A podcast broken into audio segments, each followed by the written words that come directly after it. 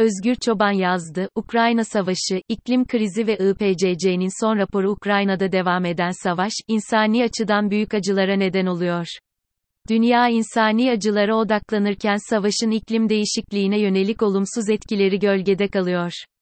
Bazı bilim insanları biraz çekingen bir şekilde bu konuda seslerini yükseltiyor ancak muhtemelen, ne iklimi kardeşim? İnsanlar ölüyor orada, benzeri bir azarla karşılaşma riskini de göğüslemek zorunda kalacaklarını biliyorlar. Bu bağlamda, Amerikalı filozof Noam Chomsky bir röportajında, Ukrayna'daki savaşa ilişkin olarak sarf ettiği, iklim krizi ve nükleer savaş tehdidi nedeniyle insanlık tarihinin en tehlikeli noktasına yaklaşıyoruz. Şu anda organize insan yaşamının yok edilme ihtimaliyle karşı karşıyayız cümlesi üzerinde düşünmek gerekiyor sanıyorum. Savaş ile iklim krizi arasındaki bağlantıyı anlamak çok zor değil. Savaşın başlaması ile birlikte artan enerji maliyetleri ve enerji güvenliğine ilişkin ortaya çıkan tedirginlikler nedeniyle devletlerin iklim krizine yönelik çabalarını terk ettikleri ya da bir başka deyişle karbon salımı konusunda vaat ettikleri çalışmaları sümen altı ettikleri görülüyor. Hükümetler Arası İklim Değişikliği Paneli IPCC, 5 ila 7 yılda bir dünyanın iklim sisteminin geldiği durum ile ilgili değerlendirme raporları hazırlıyor. Son rapor, Ukrayna'daki savaşın iklim krizi meselesine etkilerinin değerlendirilmesi için önemli bir olanak sunuyor. Rapora değinmeden önce savaş, ülkelerin enerji politikalarında ne gibi değişikliklere neden oldu? ABD daha fazla kaynağa ulaşmak için arama çalışmalarına hız verirken, Avrupa Birliği, yeni gaz boru hatları ve ithalat tesisleri kurmak için harekete geçti.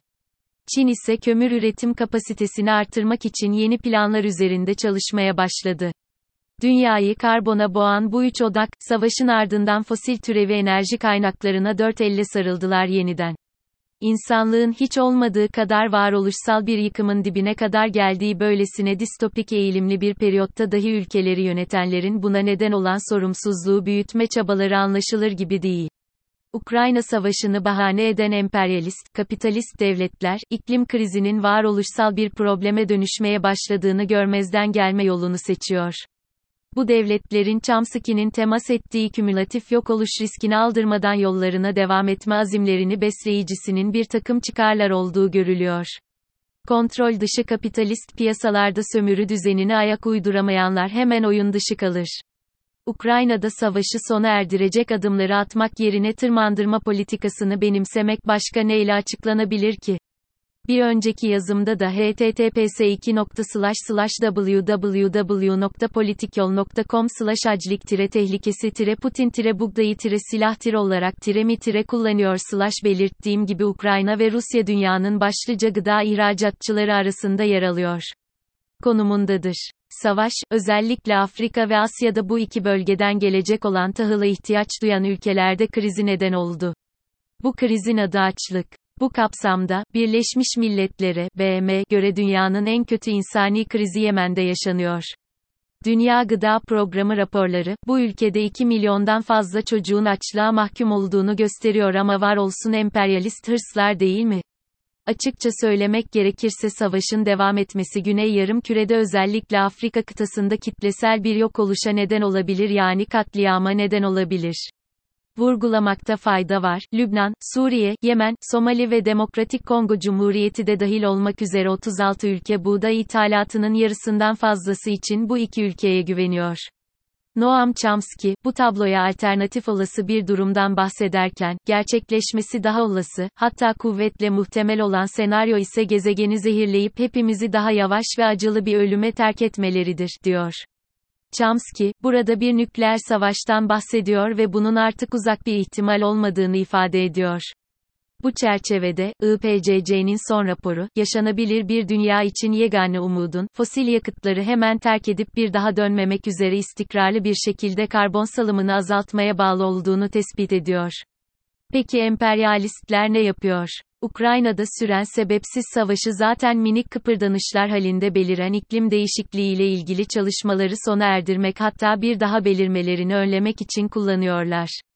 Açıkça söylemek gerekirse savaşın devam etmesi Güney Yarım Kürede özellikle Afrika kıtasında kitlesel bir yok oluşa neden olabilir yani katliama neden olabilir. IPCC raporunda en dikkate değer ifadenin, küresel iklimdeki ısınma olağan dışı Atmosfer ve okyanuslar ısındı, kar ve buz miktarları azaldı, ortalama deniz düzeyi yükseldi ve sera gazlarının atmosferdeki birikimleri arttı. Hem gezegenimiz hem de bizler büyük risk altındayız olduğunu düşünüyorum. Dünyamızın artık paylaşım savaşlarının sonuçlarını sırtlanak zamanı kalmadığı anlaşılıyor. Çevreciler ellerinden gelen gayreti gösteriyorlar, anlatmaya çabalıyorlar ama talihsizlik şu ki, iklim krizinin büyümesi maalesef küresel düzlemde faşizmin gelişmeye başladığı bir döneme denk gelmesi oldu. Beyinlerinde betonarme kalıplarla gezen faşistlerin, yegane emellerinin faşistlik yapmak olduğundan hareketle bilimsel yaklaşım gerektiren sorunların çözüme kavuşturulmasında paydaş olarak görülemeyecekleri açık bir şekilde ortada. 800'den fazla bilim insanının katkıda bulunduğu, Türkiye'de dahil olmak üzere IPCC'ye üye bütün ülkelerin üzerinde anlaştığı raporda şu ifadeler yer alıyor. Karbondioksit, CO2, metan, CH4 ve diazot monoksit, N2O, gazlarının atmosferik birikimleri, konsantrasyonları, bugün itibariyle en azından son 800 bin yıllık dönemde hiç olmadığı kadar yüksek bir düzeye yükselmiştir. Tam bu rapor uluslararası alanda tartışmaya açılacaktı ki birden Rus bombaları Kiev'e yağmaya başladı. Sonra da yukarıda bahsettiğim tablo belirdi. Bütün karbon ekonomileri hızlıca fosil enerji kaynaklarına sarıldı. 8 yıllık çalışmanın ürünü olan IPCC raporu hiç gündeme bile gelmeden tozlu raflardaki yerini aldı. Ne kaybettiğimizin farkında mısınız?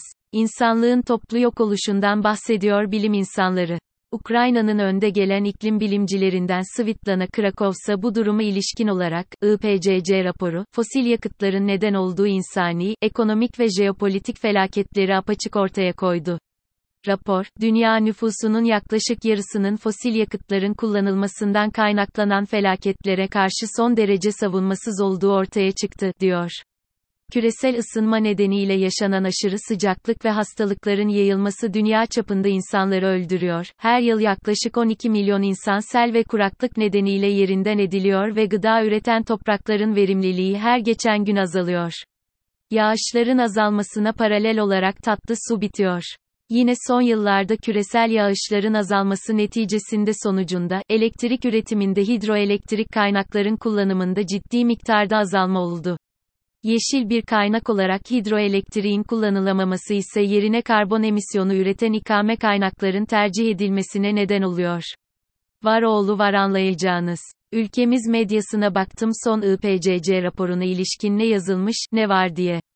Bol bol hava var, bol bol civa var, bizim daha önemli işlerimiz var, örneğin, bir yanda sarıklı, cübbeli, kara çarşaflı yürüyüş kortejleri düzenleyip, şeriat isloading diye paylaşımlar yapıp, diğer yandan özgürlüğe ve özgür kadınlarımıza saldıran İslamcı faşistlerimiz var, Kılıçdaroğlu Alevi seçim kazanamaz, riskli olur, diyen neydi belirsizlerimiz var, insan olan şunu söylemez, ar eder. Ayasofya'yı yiyoruz örneğin. Evet, belki de bir binayı kemirme ve yeme suretiyle yok eden millet olarak tarihe geçeceğiz. Şimdi bunca önemli mevzu bırakılacak da Ukrayna Savaşı, IPCC raporu, karbon salımı, iklim krizi falan mı konuşulacak? Bilimden, medeniyetten ne kadar uzaklaştığımızı görüyoruz tüm bunların yansımasında. Yaşamak için doğmuşum, yaşamadan ölüyorum. Yazıyı filozof ve yazar Jean-Jacques Rousseau'nun bu sözüyle bitirmek istiyorum.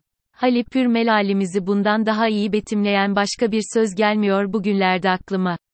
Dayanışmayla.